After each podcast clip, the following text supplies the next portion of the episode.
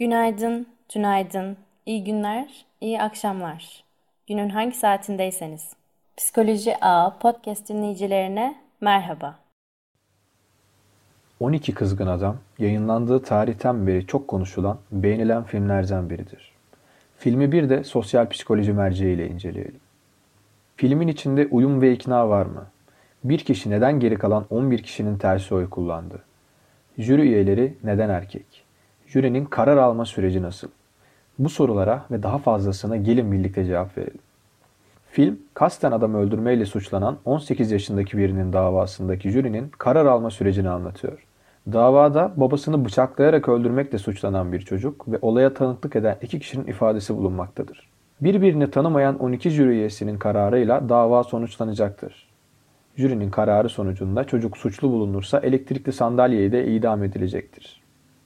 Dikkat! Seslendirmenin bundan sonrası spoiler içermektedir ve incelemenin daha iyi anlaşılması için öncelikle filmi izlemenizi öneririm. on iki jüri üyesi yılın en sıcak gününde çalışmayan bir vantilatörün bulunduğu kilitli bir odada davanın sonucuna karar vereceklerdir. Armstrong ve Berg'e göre kapının kilitli oluşu jürinin karar verme sürecinde jüriye izole edildiğini anımsatmak için kullanılmıştır. Jüri henüz karar aşamasına dahi geçmeden çocuğun babasını neden öldürdüğü tartışılmaktadır. Bu durum bize jürinin çocuğu suçlu olarak düşündüğünü gösterir. Odadaki vantilatör aslında lambayla bağlantılıdır. on iki jüri üyesi arızalı olduğunu düşündüğü için bunaltıcı ortamda kalırlar. Bu düşünceleri jüri üyelerinin olaya tek sabit bir pencereden baktığını gösteriyor olabilir. Filmde oy eşitliği sağlandığında yağmur başlar, lamba ve vantilatör açılır, oda ferahlar. Bu ferahlama ise dengenin sağlandığını simgeliyor olabilir. Filmde herhangi bir kadının konuştuğunu göremezsiniz. Hatta filmde yer alan kadın oyuncular sadece mahkeme bekleme salonundan geçen figüranlardır. Tabii ki film Beckel testini geçememiştir. Peki ama jüriler içerisinde neden kadın yoktur? Amerikan jüri sisteminde başlangıçta kadınlar yer almıyordu. Bu toplumsal cinsiyet eşitsizliğinin bir göstergesidir. yirminci yüzyılda kadın hareketleriyle bu durumun önüne geçilmiştir.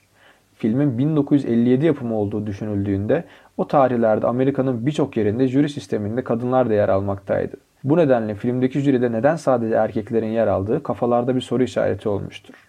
Salerno ve Peter Hagen'ın yaptığı araştırma, bireylerin kararlarına olan güvenleri öfkeyi gösteren kişinin cinsiyetine göre değiştiğini göstermiştir.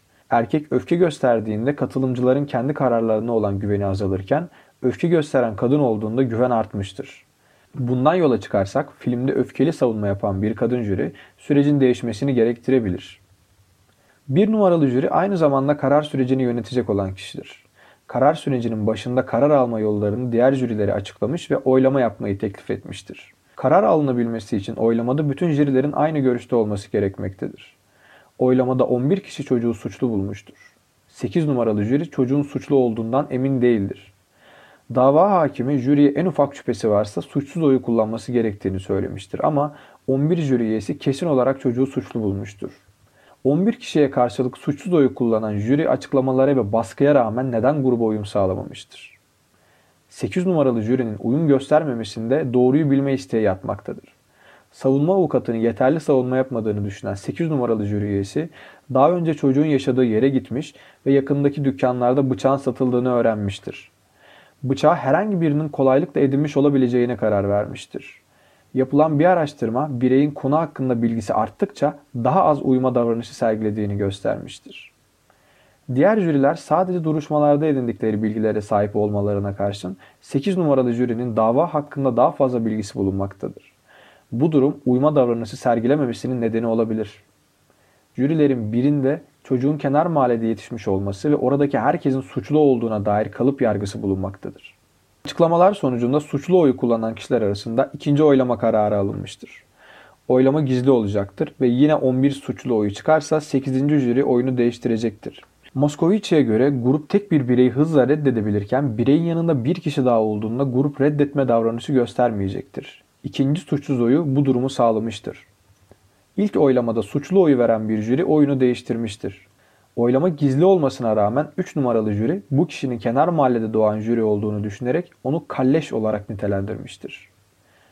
Kenar mahalleye karşı olumsuz kalıp yargıları olan jüri üyeleri kenar mahallede doğan jüri üyesini iç gruba tehdit olarak algılamış olabilir.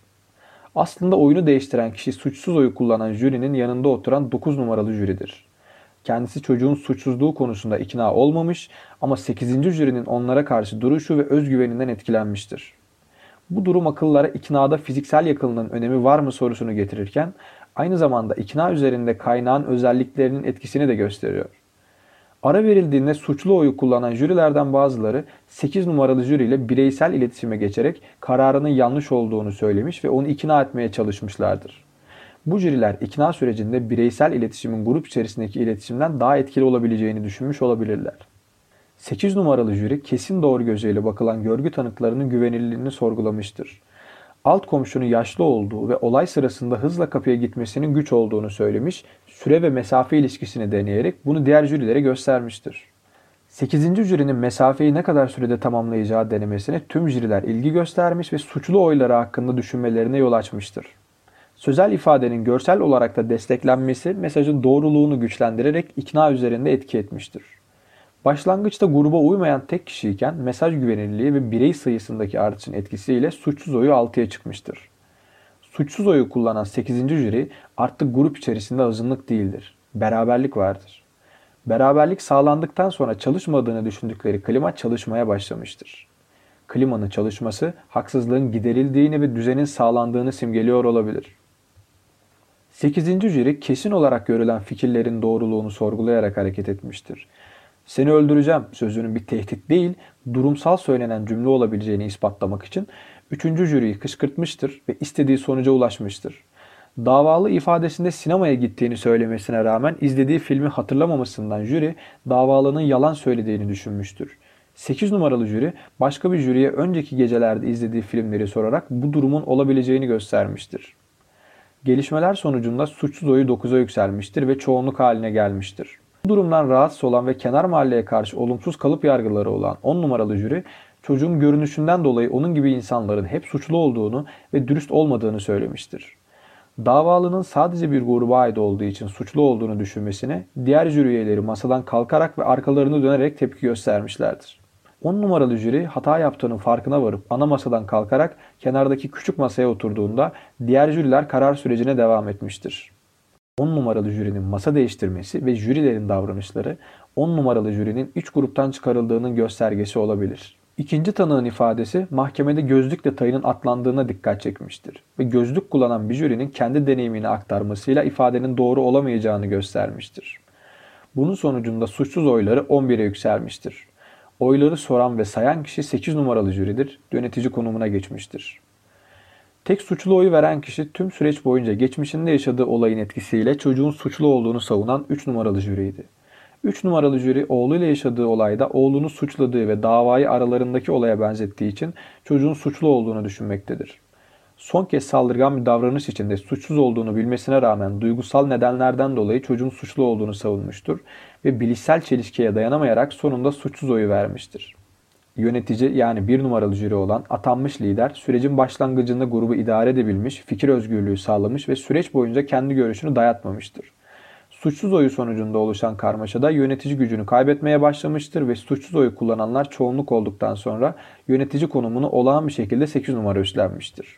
Karmaşayı çözümlemesi, başta savunduğu düşünceleri ispatlayarak başarı elde etmesi ve grup üyeleriyle daha çok iletişim kurması sonucunda sekiz numaralı jüri grubun lideri haline gelmiştir. İki jüri üyesi üç ve on numara haricinde diğer jürilerin Petty ve Caciupo'nun ayrıntılı işleme modelini kullandığı söylenebilir. Bu model bireyin karar vermesini akıl yürütme ve güdülenme ile gerçekleştirdiğini öne sürer. Jürinin genel olarak yüksek güdü ve bilişsel kapasiteye sahip oldukları için merkezi işlem yaptığını söyleyebiliriz. on iki numaralı jürinin ilgisizliğinden, kendi iş ve düşüncelerini anlatmasından yola çıkarak yüzeysel işlem yaptığı söylenebilir. Çeykin'in geliştirdiği sezgisel sistematik işleme modeline göre on numaralı jüri sezgisel işlem kullanmaktadır. Lurson'un Perception, Reception and Responsibility kitabında sezgisel işlemi hızlı karar vermeye etki edebilecek geçmişten getirilen bilgiler olarak değerlendirir. on numaralı jürinin kenar mahalle doğan bireylere karşı kalıp yargı dolayısıyla suçlu oyu kullanmasını bu modelle açıklayabiliriz. Davada kesin kanıtlar, iki tanık ifadesinden oluşan ve on bir kişinin suçlu olarak karar verdiği durum karar süreci sonunda on iki suçsuz oya dönüşmüş ve tüm kesinlikler çürütülmüştür. Tek bir kişinin karşı çıkışıyla yaşanılan bu değişim, Moskovici'nin azınlık etkisi olarak tanımladığı azınlıkların da çoğunluğu etkileyebileceğinin göstergesidir. Film, çocuğun cinayeti gerçekten işleyip işlemediğini göstermez. Jüriler verdikleri karar sonucunda belki masum bir çocuğun hayatını kurtarmıştır, belki de bir suçlunun cezalandırılmadan topluma geri dönmesine neden olmuşlardır. Yazan Cansel Akyüz, seslendiren Kadir Ekin.